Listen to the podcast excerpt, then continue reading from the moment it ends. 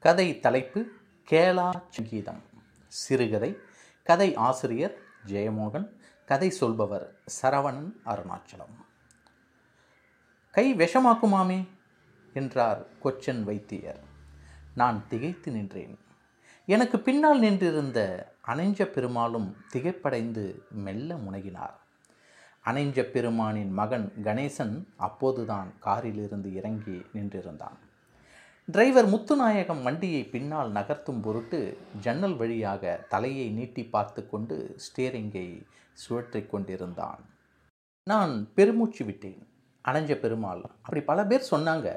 எங்களுக்கு முதலில் என் நம்பிக்கை இல்லை. ஆனால் வேறு வழி இல்லாததுனால கூட்டிட்டு வந்தோம் என்றார்.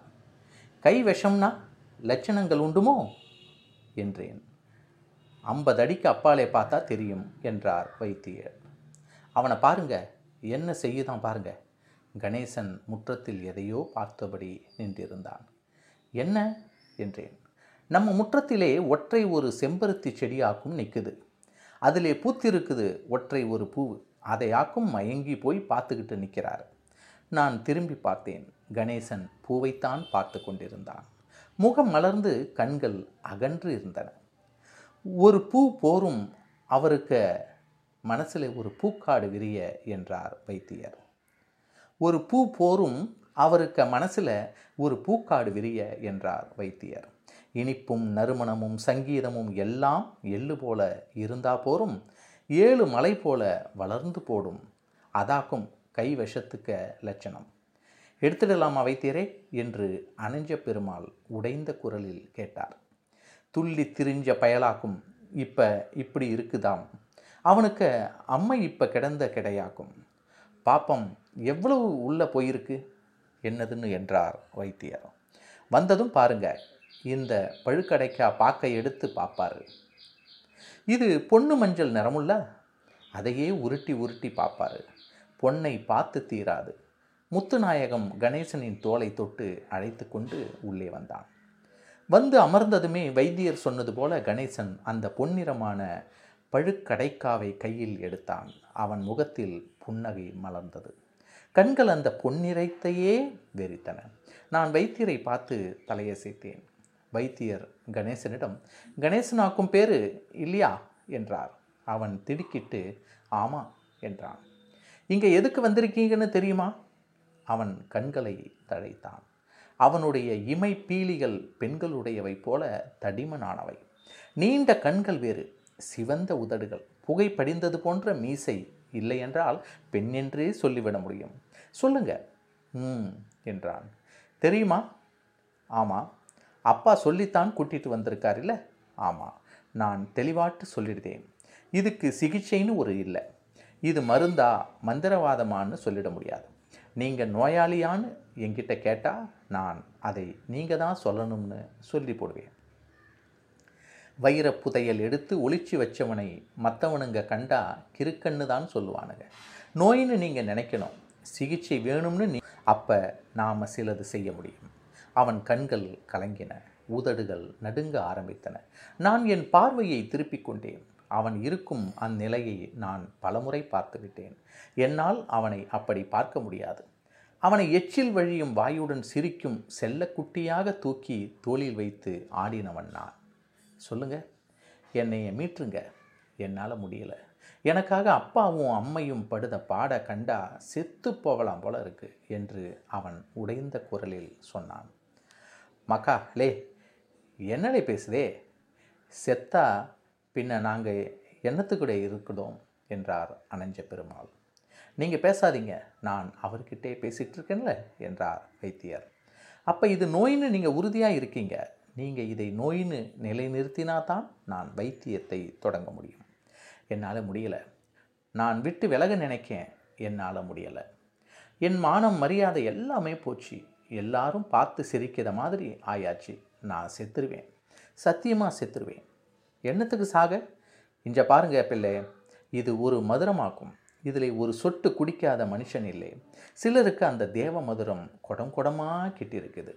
அமிர்தம் மிஞ்சினா விஷம். அவ்வளவுதான். மற்றவன் உங்களை நினைச்சு பொறாமப்படத்தான் செய்வான் என்றார் வைத்தியர். அதை விடுங்க. வேண்டும் அளவுக்கு ஆயாச்சுன்னா வெளியே வந்துடலாம். நான் வந்துடுதேன் என்று அவன் சொன்னான். என்னாலே முடியல. நான் வந்துடுதேன். சரி அப்போ வாங்க. முதல்ல தடம் பார்ப்போம் என்றார் வைத்தியர். நான் கேட்கப்பட்டதுக்கு பதில் சொல்லுங்க. வயிற்றிலே வலி உண்டா? ஊமை ஒளி ஆமாம். தினம் காலம்பர வலிக்கும். தொட்டா வலிக்காது. ஆனால் உள்ள ஒரு வழி இருக்குத மாதிரி இருக்கும். உள்ள என்னமோ உருண்டு அசையுத மாதிரி.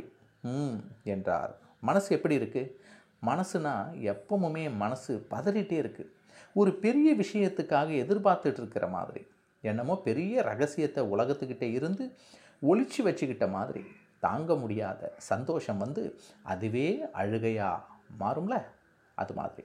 கொஞ்சமாக வந்தால் அது பெரிய கொண்டாட்டமாகும் ஒரு அஞ்சு நிமிஷம் பத்து நிமிஷம் அப்படி இருந்தால் அதை ஜென்ம காலத்திலே மறக்க மாட்டோம். ஆனால் இது அப்படியே நாள் முழுக்க இருக்கும். நாட்கணக்கிலே வாரக்கணக்கிலே இருக்கும். அப்போ அது பெரும் துன்பம். அது சீழ்கட்டின இரத்த கட்டியோட தெரிப்பு மாதிரி ஆகிடுது மண்டையை கொண்டு போய் எங்கேயாவது சுவரில் முட்டிக்கிடணும்னு தோணிடுது. முட்டை உடையத மாதிரி மண்டை உடைஞ்சு தெரிச்சிடணும். உள்ளே இருந்து மூளை சீழும் சலமுமா வெளியே சிந்தினா எல்லாம் தெளிஞ்சிரும்னு தோணிடும் ம் என்றார் வைத்தியர். கொஞ்சம் விடுதலை எப்போ வரும்? காலம்பரை எந்திரிக்கிறப்ப அப்போ தான் வயிறு வலிக்கும். ஆனால் மனசு தெளிஞ்சிருக்கும். எல்லாத்தையும் நல்லா பார்க்க முடியும். இனி இல்லை. இவ்வளவுதான்னு தோணும். இதோட விட்டாச்சுன்னு சபதம் எடுப்பேன். ஆனால் அது முட்டி தலையுடைக்கிற ஆடு மெல்ல பின்னாலே கால் எடுத்து வைக்கிற மாதிரி தான் அது மறுபடி வலுவாக முட்டிக்கிறதுக்கு குறிப்பாக்குது அவ்வளவுதான். சொப்பனங்கள். சொப்பனங்கள்னா என்னென்னு சொல்ல? நிறைய. நான் கேட்குதேன் சொப்பனத்திலே சங்கீதம் உண்டா? ஆமாம் ஆமாம் ஆமாம் புல்லாங்குழல் மணி வீணை எல்லாம் உண்டு. கெந்தர்வம் என்றார் வைத்தியர். சொப்பனத்திலே நல்ல மனம் வருமா? எல்லா மனமும் உண்டு. கஸ்தூரி கோரோசனை சாம்பிராணி எல்லா பூவுக்க மனமும் உண்டு. சொப்பனத்திலே பூக்கள் வாரதுண்டா? பூவாத்தான் நிறைஞ்சிருக்கும். கண்ணுகள் வாரதுண்டா? அழகான கண்ணுகள். ஆமாம் அவன் உடல் ஒரு முறை உலுக்கி கொண்டது. அதான் சம்சயமில்லை என்றார். எடுத்து போட முடியுமா வைத்தியரே? எனக்கு ஒத்த ஒரு பயலாக்கும் என் செல்லமாக்கும். பார்ப்போம் அந்த தேவடியா வேண்டாம் என்றார் வைத்தியர். நான் இனிமே என்ன செய்ய? என்றேன். சில வழிமுறைகள் இருக்குது அதுக்கு முன்னாலே பையன் கொஞ்சம் ரெஸ்ட் எடுக்கட்டும். அவனுக்கு உறக்கமே இல்லை வைத்தியரே. ஒரு அரை மணி நேரம் உறங்குவான். உடனே எந்திரிச்சிருவான். உடம்பு நடுங்கிட்டு இருக்கும் கிளம்பி போயிடுவான். ராத்திரியிலே போய் அங்கே நின்றுட்டுருப்பான் நான் குன்று மேலே ஏறி மொட்டை பாறையிலே நிற்கிறது ரூமை வெளியே பூட்டினா கதவிலே மண்டையை போட்டு முட்டுறது அவன் தலை குனிந்து அமர்ந்திருந்தான். அவன் விரல்களை பார்த்தால் எப்போதும் ஏதோ வீணை கம்பிகளை மீட்டியபடி இருப்பதை போல அசைவது தெரியும். கொஞ்சம் அரிஷ்டம் குடிக்கலாமா? என்று வைத்தியர் கேட்டார். வேண்டாம் என்று அவன் சொன்னான். வைத்தியர் கண்காட்ட அவருடைய உதவியாளன் ஒரு பெரிய புட்டியை எடுத்து வந்தான். தசமூலமாக்கும் என்றார். அவர் அதன் மூடியை திறந்தார். மயக்கும் மதுவின் மனம் எழுந்தது. அவன் தீயால் சுட்டது போல துடிப்படைந்தான். சட்டென்று அதை எடுத்து அப்படியே குடிக்க ஆரம்பித்தான். அவன் குடிக்கும் ஓசை மட்டும் கேட்டுக்கொண்டிருந்தது வைத்தியர் புன்னகையுடன் பார்த்து கொண்டிருந்தார். அவன் ஒழிந்த குப்பியை கீழே வைத்தான். உதடுகளில் மது வழிந்தது. உடலை நனைந்த ஆடு போல சிலிர்த்து உலுக்கி கொண்டான். இப்படி தான் குடி. குடன் நிறைந்த மாதிரி சத்தம் வர குடி. நான் என்ன செய்வேன்? என்றார் அணைஞ்ச பெருமாள். வைத்தியர் அது அப்படித்தான். யட்ச கந்தர்வாதிகளோட சீலம் அதாக்கும் என்றார். அவன் ஏப்பமிட்டான். மெல்ல அசைந்தான். அவன் உடல் வியர்வை பூத்து சிலிர்படைவதை கண்டேன். மீண்டும் ஏப்பமிட்டான். குமட்டல் போல உடலை உலுக்கிக் கொண்டான். அவன் ஒரு பக்கம் சாய்வதற்குள் வைத்தியர் பிடித்து கொண்டார் அவருடைய உதவியாளன் அவனை தூக்கி கொண்டு சென்று படுக்க வைத்தான். அவனுடைய குரட்டை ஒளி கேட்க ஆரம்பித்தது. செல்லம் போல இருந்த பயலாக்கும் சின்ன பையன் மாதிரி இருப்பான். எப்பவும் சிரிப்பும் பாட்டும் டான்ஸுமா இருப்பான். சங்கீதம்னா உசுறு நல்லா படமும் அறைவான் அம்மைக்கு செல்ல மகனாக்கும் இப்படி ஆக்கி போட்டால் அந்த பாவி பார்ப்போம் அவள் நீங்கள் பார்க்கணும். அப்படி ஒன்றும் கண்ணுக்கு நல்லா இருக்க மாட்டாள் இவனை காட்டிலும் எட்டு வயசு மூப்பு. எண்ணத்தை கண்டானோ? கை விஷமுள்ளா வேலை செய்யுது என்றார் வைத்தியர். நான் அவகிட்டே போய் நியாயம் கேட்டேன். அவன் அம்மை போய் அவளுக்கு காலை பிடிச்சு அழுதா. அவன் நம்மளை விட ஓங்கி அழுவுதா. எனக்கு ஒன்றும் தெரியாது. நான் ஒரு வார்த்தை சொன்னதில்லை. நான் என்ன வேணும்னாலும் செய்தேன் நீங்கள் உங்கள் பிள்ளையை கூட்டிகிட்டு போங்கன்னு சொல்லுதா. ஓ அவளுக்கு கல்யாணமாகி பிள்ளையும் இருக்குது அப்போ புருஷன் சொல்லுதான். உங்கள் பயலுக்கு மண்டைக்கு இருக்கு. அவனாலே எங்கள் வாழ்க்கை நாசமாகுது. கொண்டு போய் ஆஸ்பத்திரியில் சேருங்கன்னுட்டு நாங்கள் என்ன செய்வேன்? பார்ப்போம் வழி இருக்குது என்றார் வைத்தியர். இதுக்கு என்னவாக்கும் வைத்தியம்? என்றேன். முதல்ல விஷம் இருக்கும். இடம் என்னன்னு பார்க்கணும். நீல அவுரிக்க இலை வேணும். அதை பாலிலே அரைச்சி அந்த விழுதை வயிற்றிலே தடவி பார்க்கணும். பச்சிலை பசை தொப்புளுக்கு மேலே காயாமல் இருந்தால் விஷம் இருக்கிறது வயிற்றிலே. தொப்புளுக்கு கீழே உலராமல் இருந்தால் அது மலக்குடலுக்கு வந்தாச்சு. மலக்குடலுக்கு வந்தாச்சுன்னா அமிர்தம் திரிஞ்சு மலமாக ஆயாச்சுன்னு அர்த்தம். எல்லா அமிர்தமும் திரியிற ஒன்று தான் இந்த உலகம். உடலுக்குள்ளே போனால் அமிர்தம் அப்போவே மலமாக மாற ஆரம்பிச்சாச்சு. மலம் எதுவானாலும் உடலை விட்டு போயாகணும் அது அதமஸ்திதி. எல்லாம் சுழுவாக முடிஞ்சிடும் வைத்தியர் சொன்னார் கைவஷம் இறைப்பையில் இருந்தால் அதை கர்ப்பஸ்திதின்னு சொல்லுவோம். அது மத்திமம். அங்கே அது மண்ணுக்குள்ளே விதை போல இருக்குது அங்கே இருந்து அதை குடலுக்கு கொஞ்சம் கொஞ்சமாக நகர்த்தணும். அதுக்கும் மருந்து இருக்குது கொஞ்சம் நாளாகவும் செஞ்சு போடலாம். அவர் உதவியாளனிடம் அமரி இருக்காளே? நீல அமரி என்றார். அமரினா? என்றேன். இங்கே மலையாள வைத்தியமாக்கும். இதிலே அமரின்னு பேர். உதவியாளன் கலியான் தோட்டத்திலே நிற்கிது கொண்டுட்டு வரேன் என்றான். எப்படியாவது காப்பாற்றி கொடுங்க வைத்தியரே என்றார் அனஞ்ச பெருமாள். இது எப்படி உள்ளே போச்சு? என்றேன் பல வழிகள் இருக்குது ஏதாவது ஒரு வழியிலே வயிற்றுக்குள்ளே போக வைக்கணும். தாம்பூலத்திலே ஒரு நாலு குறுமிளகோட வச்சு கொடுக்கறது வழக்கம்.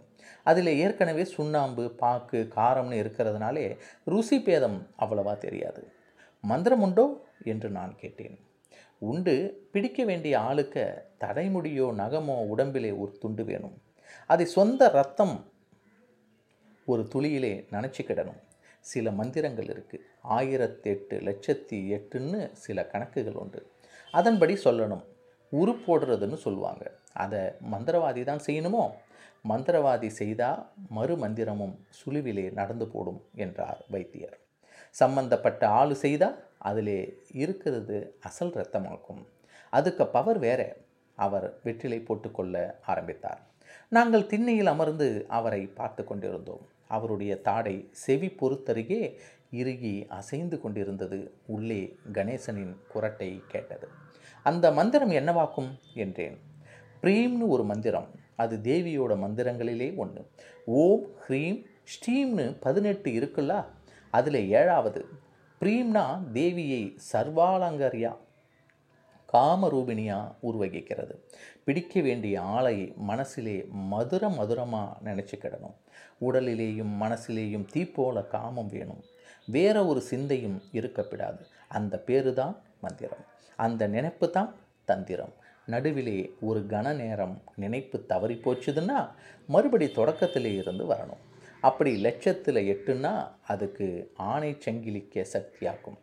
பிரம்மா நினைச்சா கூட உடைக்கிறது கஷ்டம். பிறகு என்றேன். முறையா ஜெபிச்சா அந்த ரத்தம் அப்படியே காயாமல் இருக்கும். கருப்பு மையாட்டு ஆயிடும். அதை சின்ன தர்பை முனையாலே தொட்டு ஒரு வெத்திலையிலே எந்திரம் எழுதணும். எந்திரம்னா இந்தா இது மாதிரி இருக்கும். சொன்னேன்ல? கை விஷத்துக்கு மந்திரம் பிரீம். அதை மலையாள எழுத்திலே இப்படி எழுதினா எந்திரம். அதை எழுதி அந்த வெத்தலையை சுருட்டி பிடிக்க வேண்டியவருக்கு கொடுத்துட்டா அது உள்ளே போய் தங்கிரும். அதாக்கும் கைவிஷம் கைவசம் கொடுத்து போட்டாலே சண்டாள பாவி என்றார் அனஞ்ச பெருமாள். அவ கொடுத்துருப்பாளா என்று நான் வைத்தியரிடம் கேட்டேன். அவ கொடுத்துருக்கணும்னு இல்லை. யாரோ யாருக்காகவோ வச்ச கைவசம் தவறுதலா? இவருக்கு வயிற்றிலே போயிருக்க வாய்ப்பு இருக்குது அவளே அறியாமல் சொப்பனத்திலே கைவசம் கொடுத்திருக்கவும் வாய்ப்பு இருக்குது அவ கொடுத்ததும் இவர் தின்னதும் சொப்பனத்திலே நடந்திருக்கலாம். சொப்பனத்திலேனா பிள்ளை சொப்பனம்னா வேறு.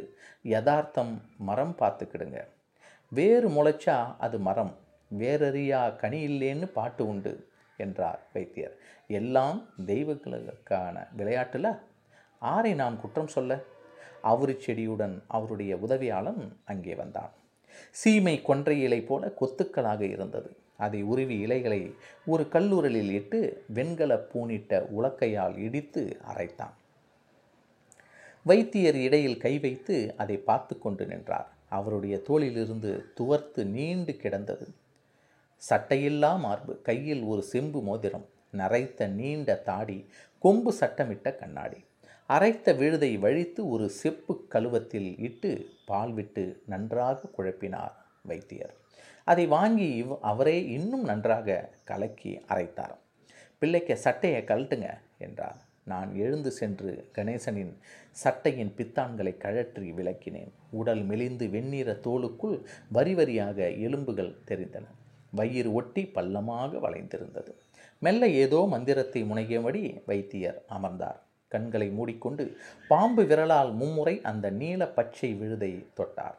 அதன் பின் மெல்ல எடுத்து தொப்புளு கருகே வைத்து மெல்ல சுழற்றினார். சுழற்றி சுழற்றி வயிறெங்கும் அதை பூசினார். கழுவத்தை உதவியாளனிடம் அளித்துவிட்டு பார்ப்போம் என்றார். நான் அந்த பூச்சியை பார்த்து கொண்டே இருந்தேன். அவனுடைய உடல் எப்போதுமே காய்ச்சல் வந்தது போல கொதித்து கொண்டிருக்கும். மெல்லிய நடுக்கம் ஓடிக்கொண்டிருக்கும் ஆனால் அந்த பூச்சி காய்வதாக தெரியவில்லை. அல்லது என் கண்களுக்கு அப்படி தோன்றுகிறதா? காயலிய வைத்தரே என்றார் அனஞ்ச பெருமாள் மேலேயும் கீழேயும் காயலேனா என்று வைத்தியர் இழுத்தார். அப்போ கொஞ்சம் கஷ்டமாக்கும். கைவசம் நெஞ்சுக்கு போயிருக்கு. அதாக்கும் உத்தமம்.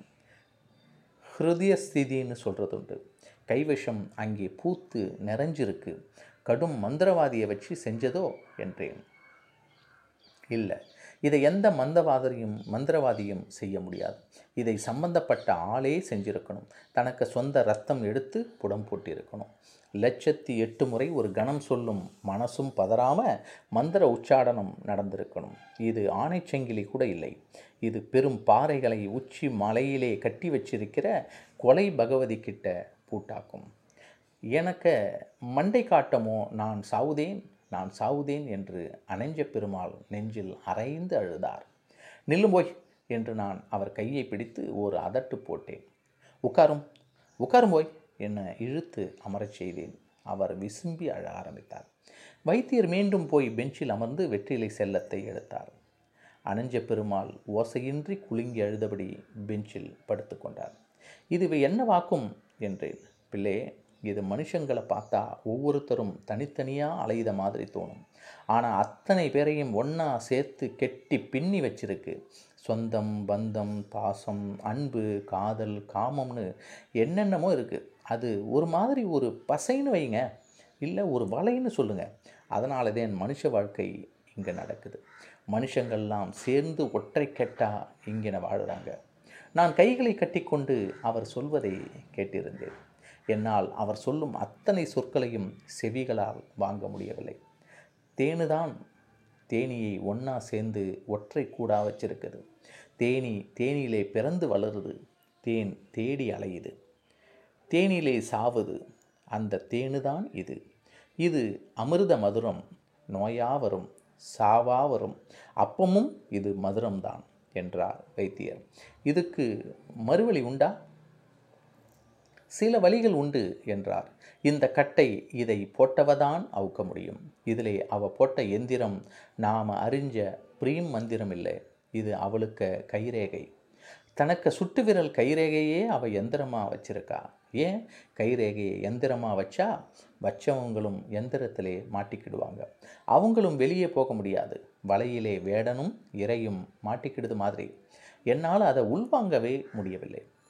அவளே அந்த கைவேஷத்தை திரும்ப எடுத்தாகணும். வேற வழியே இல்லை. நான் தலையசைத்தேன் அதுக்கு மந்திரத்தை போட்டது மாதிரியே சொந்த ரத்தம் எடுத்து மை செய்யணும். அப்படியே மனசு நிலைச்சி வெத்தலையிலே கைரேகையை வைக்கணும். அதை இவன் திங்கணும். அப்போ முடிச்சிக்கல் அவுந்து விடுதலை ஆயிடுவான். அதை அவ செய்யணுமே செய்ய வைக்கணும் என்றார் வைத்தியர். அவளுக்கு நாம் திருப்பி மந்திரம் வைக்கணும். ஒரு மந்திரத்தை வைக்கிறப்ப நாம் ஒன்றை மட்டும் நிறுத்தி மற்ற எல்லாத்தையும் விளக்குதோம். கூர்மையாகிறது குவிஞ்சிக்கிட்டு தான் மந்திரம்னு பேர். ஆனால் விளக்கின எதுவும் இல்லாமல் போகிறதில்ல அதெல்லாம் அங்கே தான் இருக்கும்.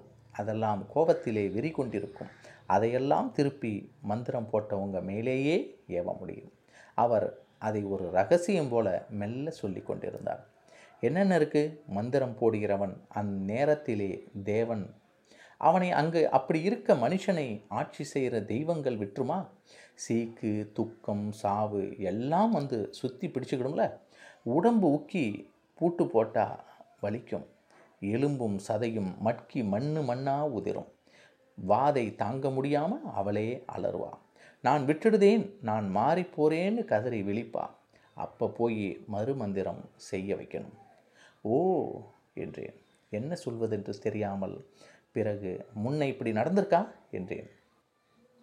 ஆமாம் நான் செஞ்சிருக்கேன். ஒருத்தி இப்படி உத்தம மந்திரம் செஞ்சு கைவசம் கொடுத்து போட்டா. கெந்தர்வன் மாதிரி பையன் அடிமையாக ஆயிட்டான் கிறுக்கனாக ஆயிட்டான். பூவும் நிலாவும் தேடி அத்து அலைஞ்சான். காணா பொன் கண்டவன் மாதிரி கேளா சங்கீதம் கேட்டவன் மாதிரி வெறிச்சு பார்த்துட்டு உட்கார்ந்திருந்தார் அவர். தலை குனிந்து மெல்ல எவரிடமோ குற்றமேற்பு செய்வது போல சொல்லி கொண்டிருந்தார்.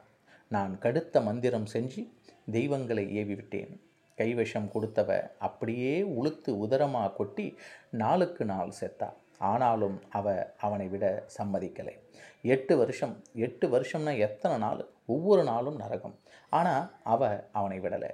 அவனும் அவளும் சேர்த்து செத்தாங்க.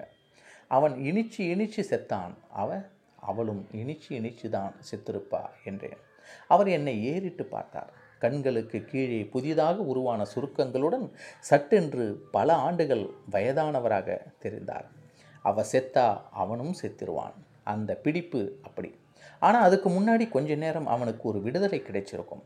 ஒரு சின்ன ஆசுவாசம் மாதிரி என் செல்ல பயலுக்கு அதுவும் கிடைக்கல. அவன் அவளுக்கு முன்னாடியே போனான். ஒரு நாள் முன்னாடி அவர் தலை தாழ்ந்து தொங்கியது.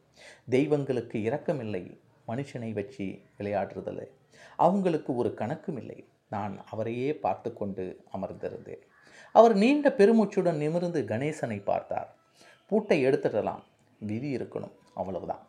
நான் அவரிடம் ஒரு கணக்கிலே பார்த்தா கடைசியிலேயே அந்த விடுதலை கிடைக்காமலேயே போகிறது நல்லதில்லையா? என்றேன். அவர் என்னை நிமிர்ந்து பார்த்தார். தலை ஆடிக்கொண்டே இருந்தது. அணைஞ்ச பெருமாள் எழுந்து வைத்தியரே என் பயலை காப்பாத்துங்க. அவன் இல்லைன்னு நான் செத்துருவேன் என்றார். சாமிகளை கும்பிட்டு கிடுங்க. விதி இருந்தால் நடக்கும் என்றார் வைத்தியர். முள்ளு நுனியிலே பனித்துளி நாக்கும் மனுஷனை பற்றி சொல்லியிருக்கு. நன்றி.